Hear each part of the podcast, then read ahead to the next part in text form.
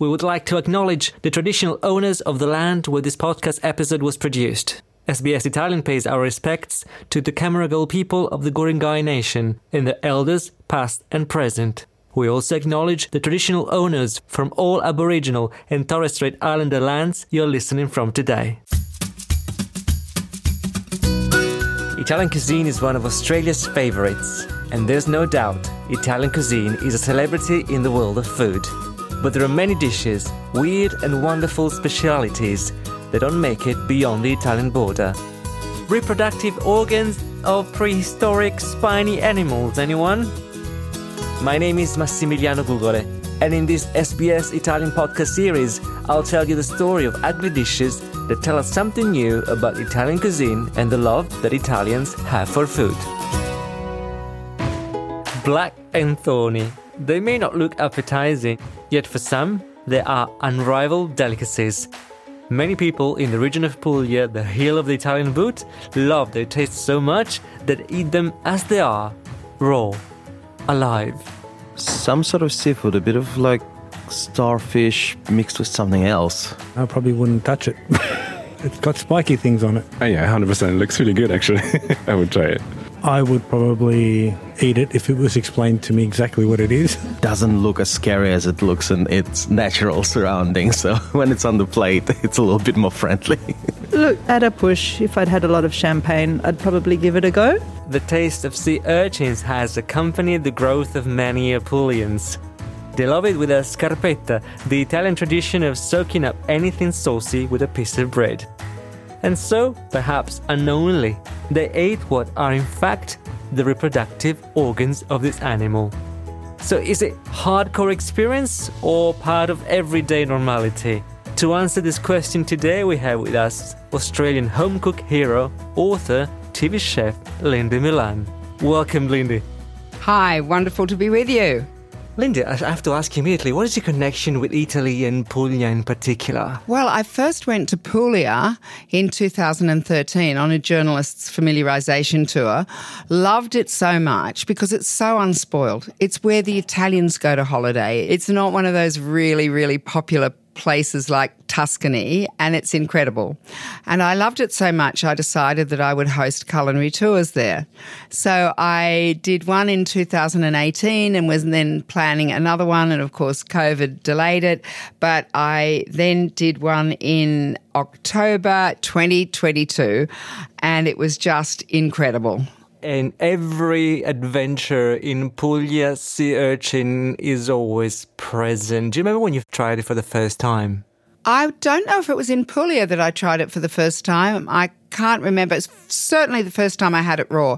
Now, what I love about Italians is they have such respect for food, but there are only certain times of the year when the sea urchins are allowed to be harvested because they obviously want to preserve them and allow them to reproduce and make sure that the stocks stay high. And what I loved about Puglia is that you could go to different restaurants. You might go to one that was really heavy on vegetarian food, and then you go to these meat restaurants where it's like a butcher's shop and you pick out what you want and then they cook it and bring it to you with salad and that's it. And then there are places where they eat raw seafood. Now, of course, everyone thinks, oh, you know, that's Japan. No.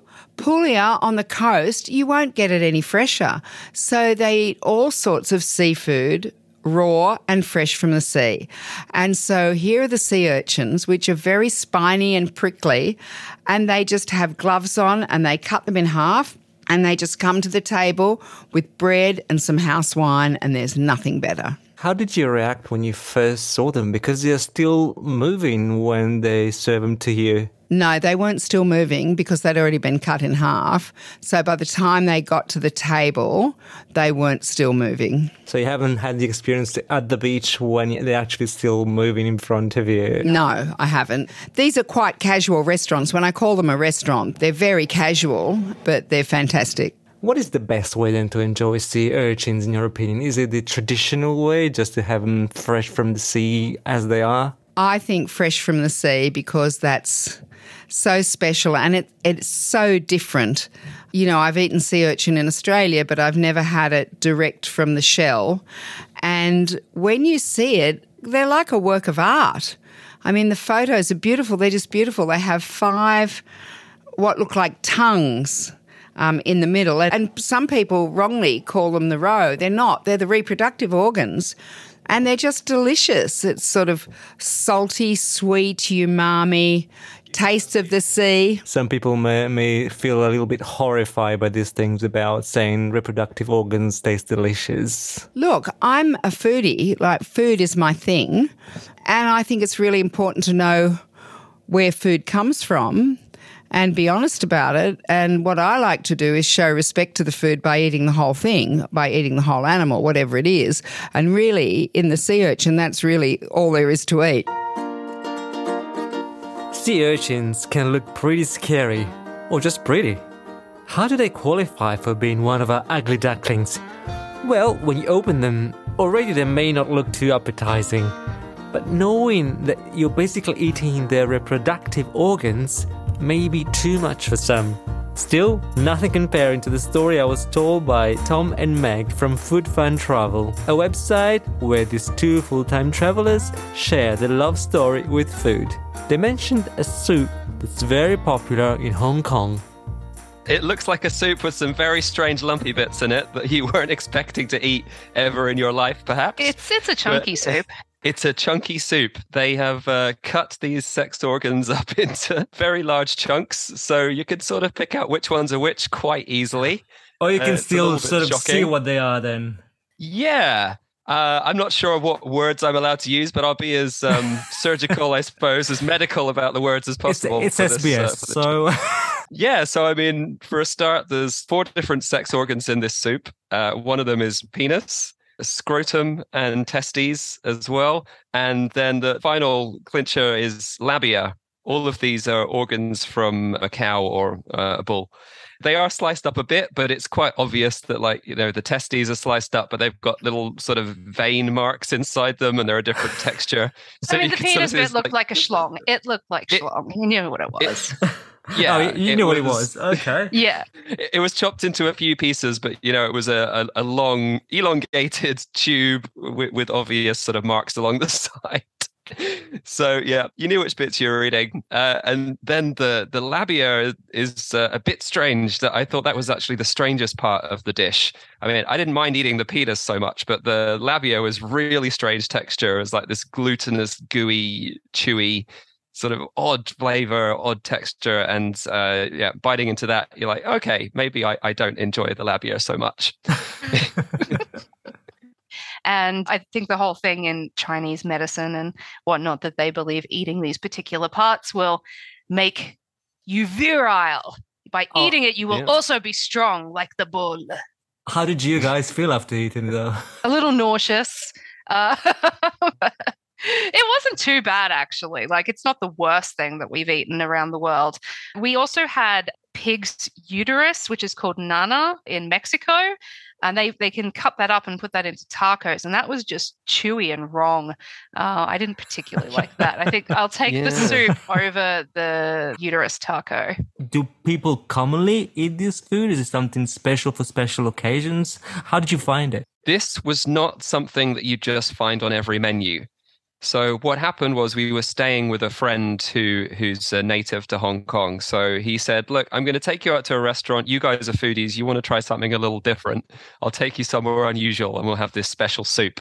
So I don't think we'd been fully versed on exactly what we were going to be eating when we got there. he thought it was hilarious. Yeah. So that's why he took it. It's kind of fun. Yeah. yeah but yeah it was some back street sort of side street restaurant in one of the sort of outer suburbs of hong kong it was not like a downtown fancy restaurant this was very much a local place it was loud you know there was big extractor fans there was lots of food being cooked everywhere you know noisy kitchen uh, lots going on and yeah and this was like 11 a.m or something this was like a breakfast dish for us This podcast is all about off-putting, ugly food, but I think this steps up things a little bit. How do you face eating something like this?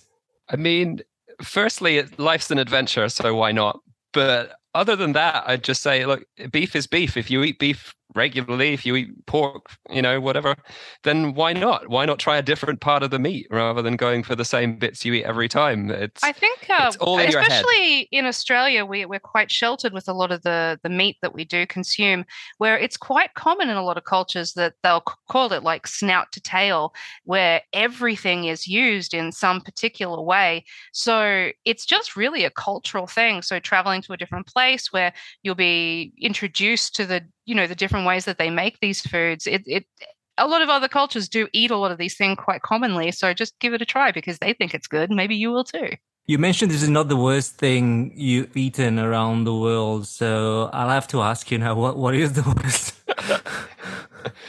There's a short list of things that were really, really bad. We had this brain curry near Delhi that was very strange. Uh, just, I mean, the texture of brain is already weird, but this was cooked to the point where the brain had gone very, very soft. So it felt like you were eating like a brain for pensioners. It's like, you know, it's a gooey soup version of brain, but in a curry as well. It's such a strange blend to put all of those things together. Uh, it was just weird, just truly weird. I wouldn't eat that again. I don't know, Meg. Is there anything worse that you've eaten? Uh, yeah, as I said, the uterus taco was pretty gross. Oh, um, yeah. We've also had balut in the Philippines. So if you want to eat the 16 day old duck fetus egg, that's that's a little funky as well. That wasn't really my favorite. Also being mm-hmm. taken there by a friend who thought it was hilarious that we eat this stuff. So a lot of the times we fall into this from people going, ha ha, I know where I'll take them. They're foodies. See how much they will eat. It's- yeah, it's always something weird. It's always a challenge, but when you think about Italian food, I, I guess you don't imagine these sort of things. No, penis No. pasta, maybe. I, I never had it, but we could try and do a fusion dish. I don't think that exists. I don't think that will ever exist. Hi, I'm Lyndey Milan, and today I'm taking you to beautiful Puglia to try some sea urchins fresh from the sea. Sometimes uh, in our recipes during our podcast series, uh, some people, some chefs, and some people who love these dishes, in fact, mention that sometimes it's better not to know what's inside the dish. Oh, look, no. I if you don't want to know what's inside the dish, then don't eat it. You know, we live in free choice here in Australia. If you don't want to eat it, don't eat it. If you want to eat fruit and vegetables, eat them. If you want to eat sea urchins, eat them. You know, I love fish cooked whole on the bone because that's much the best way. It's how you'll get the sweetest, moistest flesh. And yes, you will see the whole fish. But, you know, if you don't want that, sure, have deep fried fish and chips. Okay, but let's think for a moment also to those who may not be able to eat them as they are in the most orthodox way. Would you have a, a recipe for them? Oh, look, of course I would. I have a recipe for everything, you know. You could just show me your fridge and I could come up with something. So, sea urchin pasta is a speciality as well uh, and is certainly very delicious, but it's also incredibly simple. All right, let's uh, hear the recipe then. I like to use fresh pasta, although you can get very good quality dried pasta. For four people, you want about 500 grams of fresh pasta or 300 grams of dried. I like linguine or spaghetti because the sea urchin breaks down and you can toss it and it coats the strands. Now, the important thing with any pasta is bring a very big pot of water to a rolling boil, and that is at least four litres. Then put the salt in because that will raise the temperature of the water. And then you add your pasta, but stir until it returns to the boil. And then you can turn down the heat and leave it. Do not put olive oil in with your pasta because it stops the sauce adhering to the pasta. If you stir it or it comes back to the boil, it will be absolutely fine. And then all you're going to do is to soften a clove or two of garlic in some extra virgin olive oil over medium heat in a frying pan for a couple of minutes. And then I think this little pinch is important. A little bit of chili or red pepper flakes to taste. You don't want to overpower the sea urchin, but it just adds a little bit of pizzazz. And then I like to put in a good slosh of white wine. Then, if you want to, you can put some creme fraiche or something in. I prefer not to because I don't really like cooking with cream, but you can do that. Now, you cook that all together and just simmer it until your pasta's almost done. Drain your pasta and then remove that sauce from the heat. and put in all but four pieces of sea urchin roe. So you're going to need about 170 grams of sea urchin, but retain four pieces for garnishing the top. So remove the pasta from the heat, stir through the sea urchin, and let it break up a bit because that'll help make the sauce. Season to taste with salt and pepper. Then you can stir in some freshly chopped parsley or chives, whatever you like. The other thing I do is when I drain the pasta, I always save some of the cooking liquid because then you can put a quarter of a cup or so of that in with the sauce and it just keeps it really moist and loose and flowing. And that is absolutely lovely. Then divide it between four warm bowls and then just put that one piece for each on the top. And the heat of the pasta and everything else will warm it through. And you must eat it immediately. You must. You must. Oh, you can add a bit of lemon zest if you like at the end. Why do you think sea urchins are traditionally eaten raw? That's a bit uncommon in Italy to have raw elements. We like to cook things. Well, that's what I thought until I went to Puglia. And if you go to Puglia on the coast, you will eat all sorts of raw fish. You will have raw prawns, you'll have, they've got all sorts of crustaceans it's all served raw. I mean, I was there for lunch one day and we just had the plate of raw seafood and a glass of rosé. It was magnificent. So that was a learning curve for me. I think what Italians understand is they don't overcomplicate food. So when they've got this perfect produce, they just eat it. You can have it cooked as well. I just think it's a bit more exciting we haven't mentioned the fact also the sea urchin can hurt you. Have you had any accidents or heard of any accidents? Well, actually, so on my tour recently, I had 10 guests and they all but one or two were tasting sea urchin for the first time. And, you know, some Canadians, some Australians. One person wouldn't because she said she trod on one once. And it was such an awful experience, she didn't even want to taste one. even then, okay. Yeah, they're like porcupines or hedgehogs. The porcupine or hedgehog of the sea, really. What was your impression of the uh, relationship between the locals and sea urchins? Is there something special between uh, people from Puglia and this animal? No, Italians just love food and they naturally eat what's local and what's seasonal and what's fresh and have been doing that for thousands of years. So, certainly, there were locals there eating raw sea urchins, and there were locals there eating cooked seafood as well. But they tend to be in specialised seafood restaurants. Have you tried them in Australia? Have you eaten them here or cooked them uh, here in Australia? Oh, absolutely. And in Australia, we're very spoilt because you can buy them beautifully presented at the fish market or somewhere, or you can even buy them online, beautifully presented in a, a little wooden box. And Josh Niland at St. Peter does sea urchin on crumpets, which is a signature dish for him, and that's wonderful. So I've certainly eaten them on menus in Australia. And I can't say that I've cooked them in Australia, but I'm absolutely going to after doing this podcast with you because I think that's great. And I, I think it's fantastic to be excited by food and, and to look to do something new.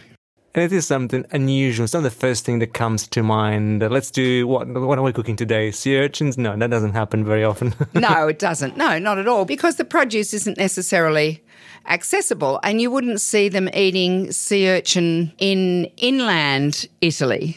It's on the coast, and that's the joy of it. It's local, it's fresh, it's seasonal. It's what you do.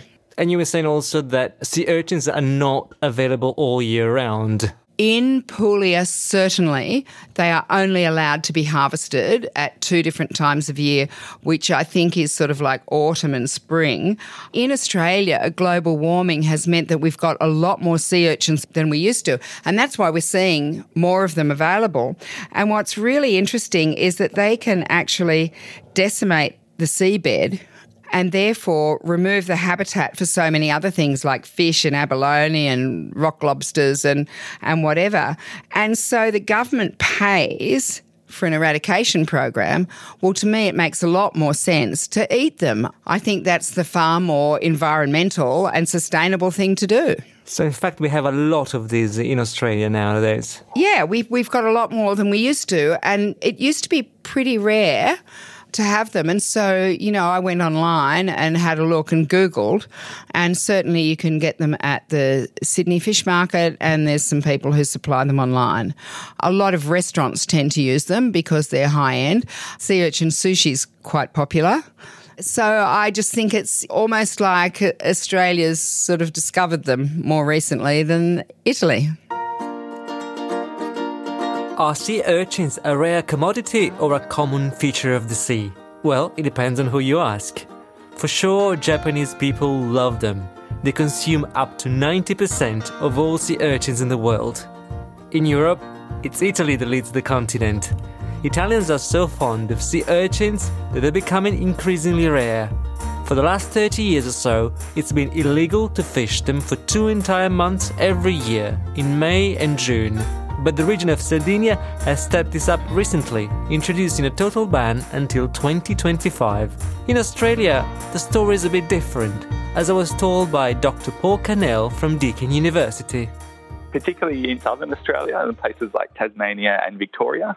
Uh, there's two different species that are actually causing a little bit of havoc to, to our marine waters and, and our amazing biodiversity that we have. So there's the long spine sea urchin that's coming down from New South Wales with uh, warmer waters. And then we also have another sea urchin species, the, the short spine sea urchin, and in particular places like Port Phillip Bay, Corner Inlet, but also in other bays in, in Tasmania, can also get into really large numbers and, yeah, have an impact on the kelp forest, but also seagrass meadows that we have. So, yeah, they are a bit of a problem in some places. What's the main reason for them to become so widespread now? So, with the climate change invader, the, the long spine sea urchin, it's because of the warming waters. So their larvae, the little baby sea urchins, they struggle in the colder waters. Um, but as the waters in Tasmania and Victoria have been warming up, over the last 40 years. We're in a climate change hotspot in the marine waters in this southeastern part of Australia. Then, then those little baby sea urchins are able to survive and thrive. And so we're now getting them uh, coming down from uh, New South Wales. With the short spine sea urchin, it's a little bit of a different story and it's different in different places. But particularly in Melbourne, that we've seen, um, again, with a bit of a changing climate, changing nutrients and other things going on on in the water, that that's then allowing those sea urchins to thrive. It's now needing people to step in and actually help to uh, control these populations. Right. So, what do governments do to control this? Yeah, well, it's been a bit of an emerging issue, and I guess they've been trying to figure out the best approach. There's a couple of different ways. So, one kind of first off in, in, in, places like marine parks and sanctuaries is to go in and cull those sea urchins. And so that's been the approach that we've been doing in the marine parks here in uh, Port Phillip Bay. But then in other areas, you might want to encourage the fisheries. So, say commercial fishers or even uh, recreational fishers to be able to go out and uh, collect sea urchins in some areas and eat them. Obviously, a great and uh, tasty option. So it would be a good idea for Australians to start eating more sea urchins. Yeah, that's right. So whether you're actually getting out there and snorkeling or diving for them, or if you want to go out to a restaurant and order them, if there was a lot more demand for sea urchins, then that would actually help that industry grow. And so we'd actually be able to create a bigger industry around it to really help to solve that problem. In Port Phillip Bay alone, we estimate there's close to a thousand hectares of area where sea urchins are a problem. And in those areas, we can have, you know, 20 to 40 sea urchins per square metre. So there's a lot of them out there. So, uh, yeah, the more people that can start eating them, that could really help solve the problem. You've tasted them, Paul? Yeah, I do. I live uh, not far from the water, and whether I'm snorkeling from shore or I've also got a boat as well. Um, yeah, I like to get out in sea urchin season and taste them. Um, yeah, I've definitely developed my, my repertoire of uh, recipes from, you know, putting sea urchin in Pasta is one, um, and I'd love to hear if you have any uh, recipe ideas. Actually, uh, my neighbour put me on to uh, sea urchin on toast. So, uh, you know, I think there's many different ways that you, that you can enjoy sea urchin, as well as the more traditional, you know, Japanese recipes as well. Sea urchin on toast is very similar to the Italian traditional way of eating them raw with just some bread. Yeah, I mean, they're really great when they're fresh, you know, if, if you have just collected them yourself get them straight out of the water, you know, crack them open. Yeah, I really love them. Can you describe the taste of sea urchins for people who have, haven't tried them? Some people maybe never will. well, it also depends on where they are in their reproductive cycle as well and how early or late in the season. So the ones I had in Puglia in October were really quite briny because it was nearly the end of the season. But they're briny in the sense of salt, in the sense of fresh from the ocean. Just like fish shouldn't smell fishy, you should smell of the ocean. Same with them, but they're creamy, so the flesh is actually orange. It can it can vary in color from pale orange to really bright orange as well, and depending what they eat. So they might eat seaweed, and you might get some seaweed notes when you eat them, but they're quite creamy. It's very umami. So umami means savouriness or brothiness. It's it's the fifth taste that was identified by the Japanese many years years ago, and um, yeah, it's it's I can't really compare it to anything else. It's sweet and salty at the same time. So they may look a little bit intimidating to some. And again, we mentioned the fact that you eat parts of uh, this uh, animal that normally you don't. So, and I know you're very democratic about it. If you want to eat it, eat it. If you don't want to eat it, don't eat it. But can we try and say something to convince the skepticals? How would you convince people that are thinking about it? It's worth, you know, give it a go and try it. Well, give it a go. It's food. If you, it's like my children when they were growing up, I'm not asking you to like it. I'm just asking you to eat it and try it. Just try it with an open mind. I find it extraordinary when people look suspiciously at something and say, oh no, or often a lot of parents say, oh, he or she won't like that. Well, of course they're not going to if the parent says that. Just open it with a fresh mind. You can just dip in bread, What's not to love about fresh bread and butter dipped into sea urchin? People eat Vegemite for heaven's sake. a lot of people are here around here. Thank you so much to Lyndey Milan for taking us today for a tour of Puglia and have this uh, wonderful flavor in our mouths now. Sea urchin. Thank you so much. Grazie and ciao. In our next episode, we will travel to beautiful Tuscany for a dish that tastes of ancient times. Have you ever considered having game meat with chocolate? This episode was hosted and produced by me, Massimiliano Gugole, with support from the executive producer of SBS Italian, Magica Fossati, as well as Max Gosford, Joel Supple, and Caroline Gates. A big thank you to the SBS Food team for their support as well. For more SBS Italian content, go to sbs.com.au slash Italian or to find more SBS podcasts in English, go to sbs.com.au slash audio.